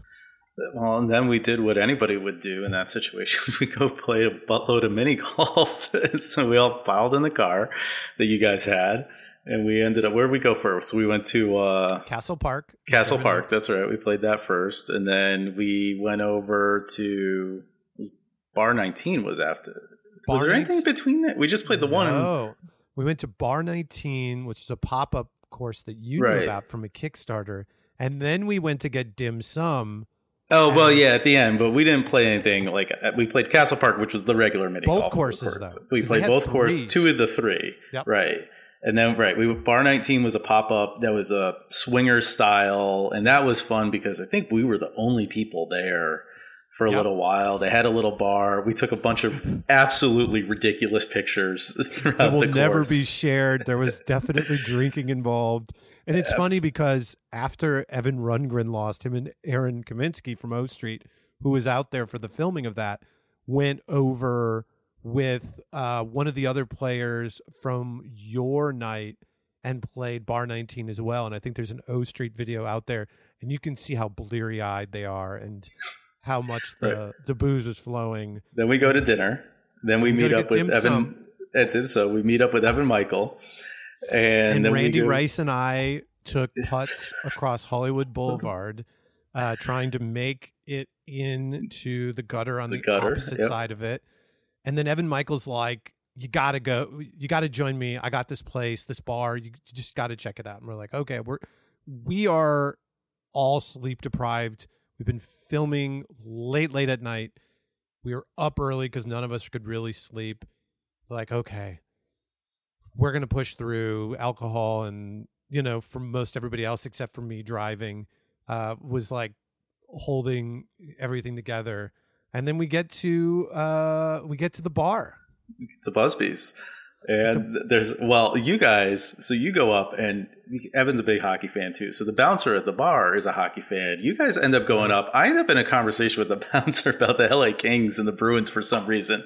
So i gotta catch up to you guys and there is the most ridiculous IP blacklight free mini golf in this bar, which was had to, it was just the perfect capper, right? Because it like it played the way you would expect a black law, a black light, like thrown together mini golf in a bar in LA to play, and we had the best time wrapping it up there. It was just it was great. I love the pictures, but yeah, it was all like don't show anybody any copyright notices for that that particular no, place. I think it's gone. We played it again next year. Uh, uh, it's a bummer to hear. I won the I won a group round for an O Street video that was very drunken, and I don't think ever will get to see the light of day. Um, but I grabbed the cup of the, the the flag holder thing as like my trophy from it. But we went out there uh, with Evan uh, Evan Rundgren or Evan Michael again, and yeah, that was just it was so cathartic. It was what we needed. I mean, at the end, oh. it mm-hmm. felt and and you know, and we're going along. So earlier, when you had played the tiebreaker night, me and Robin and Robin and, and Molly now Hughes went out and played Mount Asia, and so we had gotten to know Molly. So when we were right. out doing all this, that was the night of the finals. So we were getting like updates, and I think we FaceTimed Molly while she was out there. We FaceTimed somebody. I was pretty we sure it was left Molly. a message for Molly because we think we had her number because you guys had coordinated with her to go right. play mini golf, and she didn't know anybody, and she was the other person that I'd met. I was like, I don't think she knows anybody, and she's just so sweet, and we all had left her this like voicemail, like Molly, you got to do it, go win it and she did it and i remember her saying later that it just meant so much and for us we were just we were just so thrilled because you know there were other results that were coming in and we were just bummed out to hear like evan didn't win it for o street and the guy that did win that episode was one of the less kind people i would say. He was just like not very generous to people and um kind of a douchebag. Like I know that's mean to say, but he just was, and it was like an outlier. And so knowing that Molly won was just kind of huge. And we knew, I think we, I don't know if we found out if Mick and Diane won, but I think we had an inkling that they might have won. We might have found out the next day. They, they were pretty close lipped on what, but I, I mean, it wasn't hard to figure. Yeah, it wasn't hard to to get to the info. But I, I seem to remember that might have been a next day thing. But it, yeah, I think with all of that and finding out and just having an opportunity to to decompress with the thing that we were all out there for was yeah. a benefit. I think it would. Yeah. Know, who knows where it would have been if we all had to get on a plane the next day and kind of stew in our own sauces as we flew back across the country. Yeah, and it was yeah, it was just like a weird yeah, it was just like a weird experience. Lost a lot of weight and you know, just like very big ups and downs. Got to know a lot of people and met Aaron Kaminsky out there and became friends with him and went to the Masters and hung out and just told Aaron, "You make it on Holey Moley, invite me as your friends and family. I'll get out there and I'll figure it out." And I had a new job and I had some time off so I went out there and I went out there the first night to kind of get the lay of the land with friends and family. And they threw Evan and I in the background of Aaron's episode, It's Applesauce Time, as like weird CIA security people, like our producers were that knew us. They're like, jump through, come on in and got to watch it and got to see Aaron win. And, you know, there's nothing more exciting than seeing new friends win on a hole and knowing that they're moving on. I'm like, well, I want to see more, but they're not, I'm not really going to gonna watch stuff if I do it this family and friends route. So I kind of like looked around, figured out how you do it, and asked some people. And they're like, if you really want, we need people because lots of people didn't want to be paid audience people because early in March uh, 2020, people were like a little less, they're a little bit more wary about being in a large group of people. Um, Go figure. There was this thing coming up. so that. I went out there and I just like waited and signed up for all these time slots and got to watch. And I got to see Aaron win on the hole where he got set on fire. And then I unfortunately got to see him lose on the porta potty hole, but just kept like showing up. And I'm like, I just want to watch. And if you watch a bunch of the episodes of season two, I'm in there. But weirdly, there was an experience where I signed up for notifications where they're like, we need people to test out this stuff, where you get hit by obstacles and all sorts of stuff. And I'm like, okay, I'll do this. And I didn't get called, didn't get called. And then they're finally like, okay, show up this day at like 11. And I got to like go through the battery of things. Made the made the jump on the shark, which was so much fun. Got to see the whole. Got to practice the lag putt that they didn't really show on that same hole. Got electrocuted uh, which was an experience. It's uh, those dog collar, shock collars are real and hurt. I can't imagine putting after that. We got to run through the windmills, which was such like all that. Like I got to just sit inside the windmill and look at it, and that for me was like, okay, this thing happened. I went through a windmill. It like felt really good, and then they're like, who wants to stay here late and do this thing? You're gonna get wet. I don't know when we're gonna send you home. And with everything, there was a whole group of us bunch of people, you know, actors, and they're like, I don't need to be here any longer. I've been here 11 hours. I'm like, sign me up. I don't care what it is. And so they're like, okay, you don't mind getting wet? Yeah, it's fine, whatever. And I'll just wear this mini golf is for everyone shirt and my pants and, you know, go out there. It's not that cold. Um, wasn't that bad. And so they're like, okay, here's like the hole you're playing. It's like, oh, it's like Mount Holey Moley, but now it's a Plinko thing. Cool. And I'm like, okay, like what putter am I going to use? Or like, here, use this. I'm like, okay, hit it up. Now what? Like, just go up and top. You know, there's like this zip line thing, and it's like, okay, it'll be like, yeah, it's like I'm going to get the experience. Like, I won my episode, and they're like, okay. So I was the first person that was not a stun person to test it. So like, just it's got its own motor and it's going to send you down. I'm like, okay. Uh, you know, there's going to be a fire that goes off and then they're going to send you. I'm like, okay and it just took a while and took a while and then all of a sudden they're like okay go. I'm like okay I, is there not going to be a test? And i'm like okay. And it zips off and i was like oh my god what's happening? Like in the moment just terrified. And i didn't let go and they told you if you didn't let go it's going to pull back and you saw later in season two with stefan alford's brother that when he landed on it that it pulled it back and he landed it well, when it yanked me back, because again, this is motorized and we're talking like at a good speed. This is not what you your zip line you would normally go on. He yanks me back, and I lose grip of one of my hands, and I'm trying to get it back on. I'm trying to get it back on, but I am on one side of the handlebars, cockeyed, flying back at this pole sticking 20 feet out of the ground, and I just Superman fly past it, missed it, but no stakes. And Yeah, when I watched cares? when I watch the videos later of people just taking it on the nose and talking to Marnie about her injuries and other people from the injuries from it, I was like, woof. But when I wiped out, there was a guy who's a producer who's wearing a "Who's the Boss" set set jacket, and I was like, "Why do you have that?" He's like, "Oh, I worked on the show." It's like, "Well, that's cool." He's like, "Dude," he's like, "That wipeout was amazing." I was like, "Yeah, it was pretty fun." I left that night. That this is great. Got to watch like the end of the season and I knew it was happening all of season two because I you can see me Right. watching Tanner make the shot, and I'm like, Pat, we need to do something. This is a- like they got the things right. It's like a cohesive story. We're going to see a lot of different holes. Let's let's do something. We're stuck in this pandemic. I'm not going to tell you what happened, and I kind of know like some of the beats. Let's let's do a podcast because.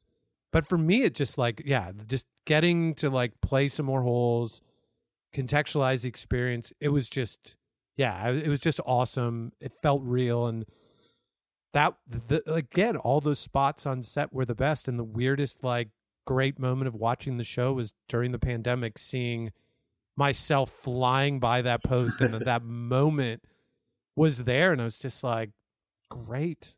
Like, I would have loved to tell my story and get a see videos of what happened season one, like when I won and when I made that big putt. But that that experience like was nice, but ultimately like it came down to like this is that is the reason that whole experience is the reason and losing is the reason why we have the podcast that the AMA exists, that I've gotten to do things with you, Aaron Kaminsky. Like if you just like extend it out and you go to like the Christmas Carol kind of thing that I mentioned a long time ago when we started this and trying to not talk about it too much, which I did a lot when it was on and why we did the podcast in the first place, is that it really is like this major moment where I'm like, competitive mini golf, I get it now.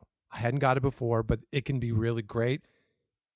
But it needs to be something different and that's the you know holey moley i think opened the door for myself and a lot of others who are like competitive mini golf can be fun and engaging and inviting and inclusive and now we're here recording our 71st episode Yeah, yeah. There's that.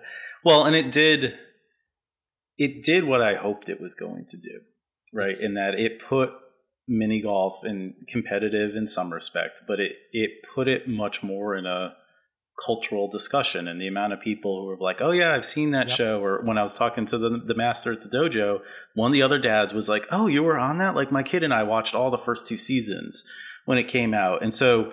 I know there's a lot of people in the serious competitive space that were naysayers, to put it nicely. Yeah. And honestly, they just didn't get what it could have been. And you're like you said, like for us personally, it has turned a lot of stuff, but it's not just like, okay, we've got all these things, but I'd like to think, and it seems like we have with creating the AMA, that because of Holey Moley, we are at a place where people more engaged with the competitive side of the sport. They feel part of a broader community. We've got things like Walkabout, which I'm sure would have, you know, it definitely would have existed without Holey Moley, but you can see some of the through lines of where mini golf can go. And so, you know, we talk a little bit about there's there's there's never been a final word on whether or not they're doing other seasons or it's truly canceled. We'll see what comes out of Netflix, but I think at the end of the day, we both joined up saying like, well, this is a opportunity. And I remember I talked to Randy Rice about this because he had done reality. You know, he was on Who Wants to Be a Millionaire. He had his History Channel show before, and it was like, well, Randy, should I do this? Like, I'm not a TV person. And he was like, look, it, if you do it, you're gonna try to format it in a way that makes it for the betterment of the sport. So absolutely go on it. And I was like, well, that yes. And I think at the end of the day, it did. Mm-hmm. I remember the thing with the producers where they were trying to make it a little bit more antagonistic and all of this, and maybe why I got a lot of stuff cut out. They wanted me to be this more like arrogant, confident person, and I'm like rooting for Jordan, who I was playing with. I kept talking about our ethos of mini golf is for everyone from a couple of putts and talked about how the game just is inclusive, can be played by everybody. And the show really kind of showed that in the best possible ways. I, they didn't highlight that necessarily as much right away, but the larger picture of it is like anybody can do this. And people gravitated to it. And it's why mini golf does well. And it's been a weird renaissance for the game that in the last couple of years has really, really grown in popularity. And those of us that have been covering it for a while, we used to go to courses and they were just empty and not busy, but like Instagram, the rise of like taking photographs in front of big things and COVID, weirdly, they all helped with providing an opportunity for the game to grow in this weird environment. And we've documented that a lot on the on the show and holey moley just kind of came at the right time. Whether or not the show has jumped the shark um, again making a reference to our season two our first season of the show which was called we're going to need a bigger windmill a jaws reference which i also knew when we came up with that name. I already played the shark hole you know spoiler alert there's lots of that stuff that i think initially i didn't talk about because i was like well maybe they'll have us back on it's like they won't they're not going to have people back on. And here's the thing I would love that. I would love to. I would love to test everything under the sun, throw whatever you want at me. I want more people to have this experience out there. They're not going to, they're not doing through lines of people. You know, they didn't connect the dots between me and my wife. They didn't connect the dots between lots of other siblings, you know, partners and all of that across the seasons. And that's fine that's not the show that they're trying to make. They're trying to make like Wipeout and you know competition and being out there on season two. They were prodding people to talk a little bit more trash, and I think that's what folks making reality TV do. Uh, you know, they work on Holey Moley, and then they go out and they work on some pretty, you know, they work on some pretty terrible programs that like I have opinions about but I won't get into. I just it's not my thing. I would rather watch well scripted drama than like putting people in emotionally perilous positions where in some cases they can't let it go.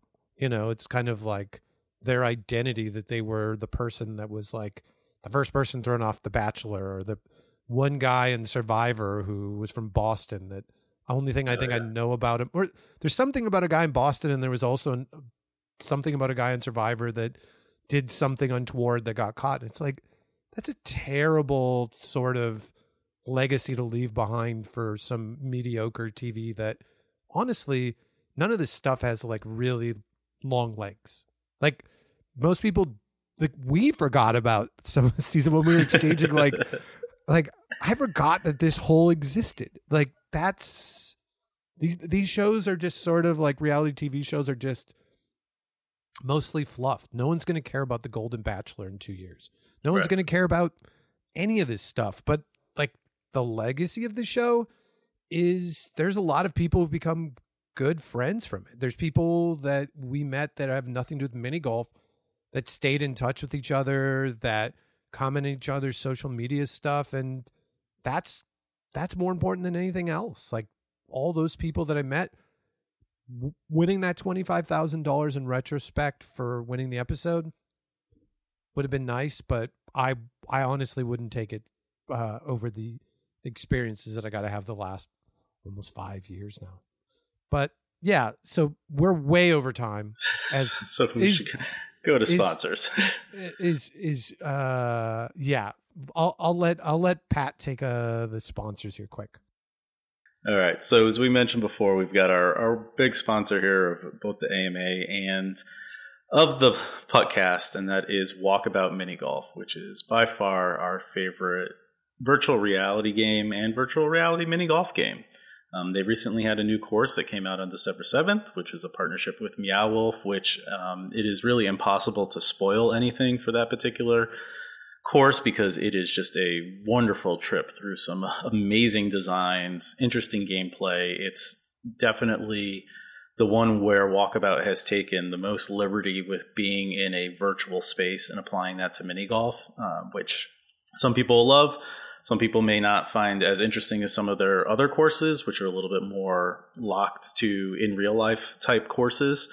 Um, so either way, though, they've got so many courses that are out there, depending on what your wants of play and needs of thematic uh, items. I love that there's two different kind of Halloweenish ones with original golf, gothic and Widow's Walkabout, but there's a style out there for everybody. Um, it's a great time now, especially with the Oculus 3 coming out to invest in some virtual reality, both the headsets, they're relatively decently priced, especially compared to things like the PS5 and the Xbox and stuff like that. The game's pretty decently priced. So if you have the Oculus or any of the other PS, you know, VR and don't have the game, hey, you know, there's there's still a few days to, to ask for a virtual code for Christmas if you celebrate that, Yule like in two days, or you know, just a hey, let's get into 24 and have a good time gift.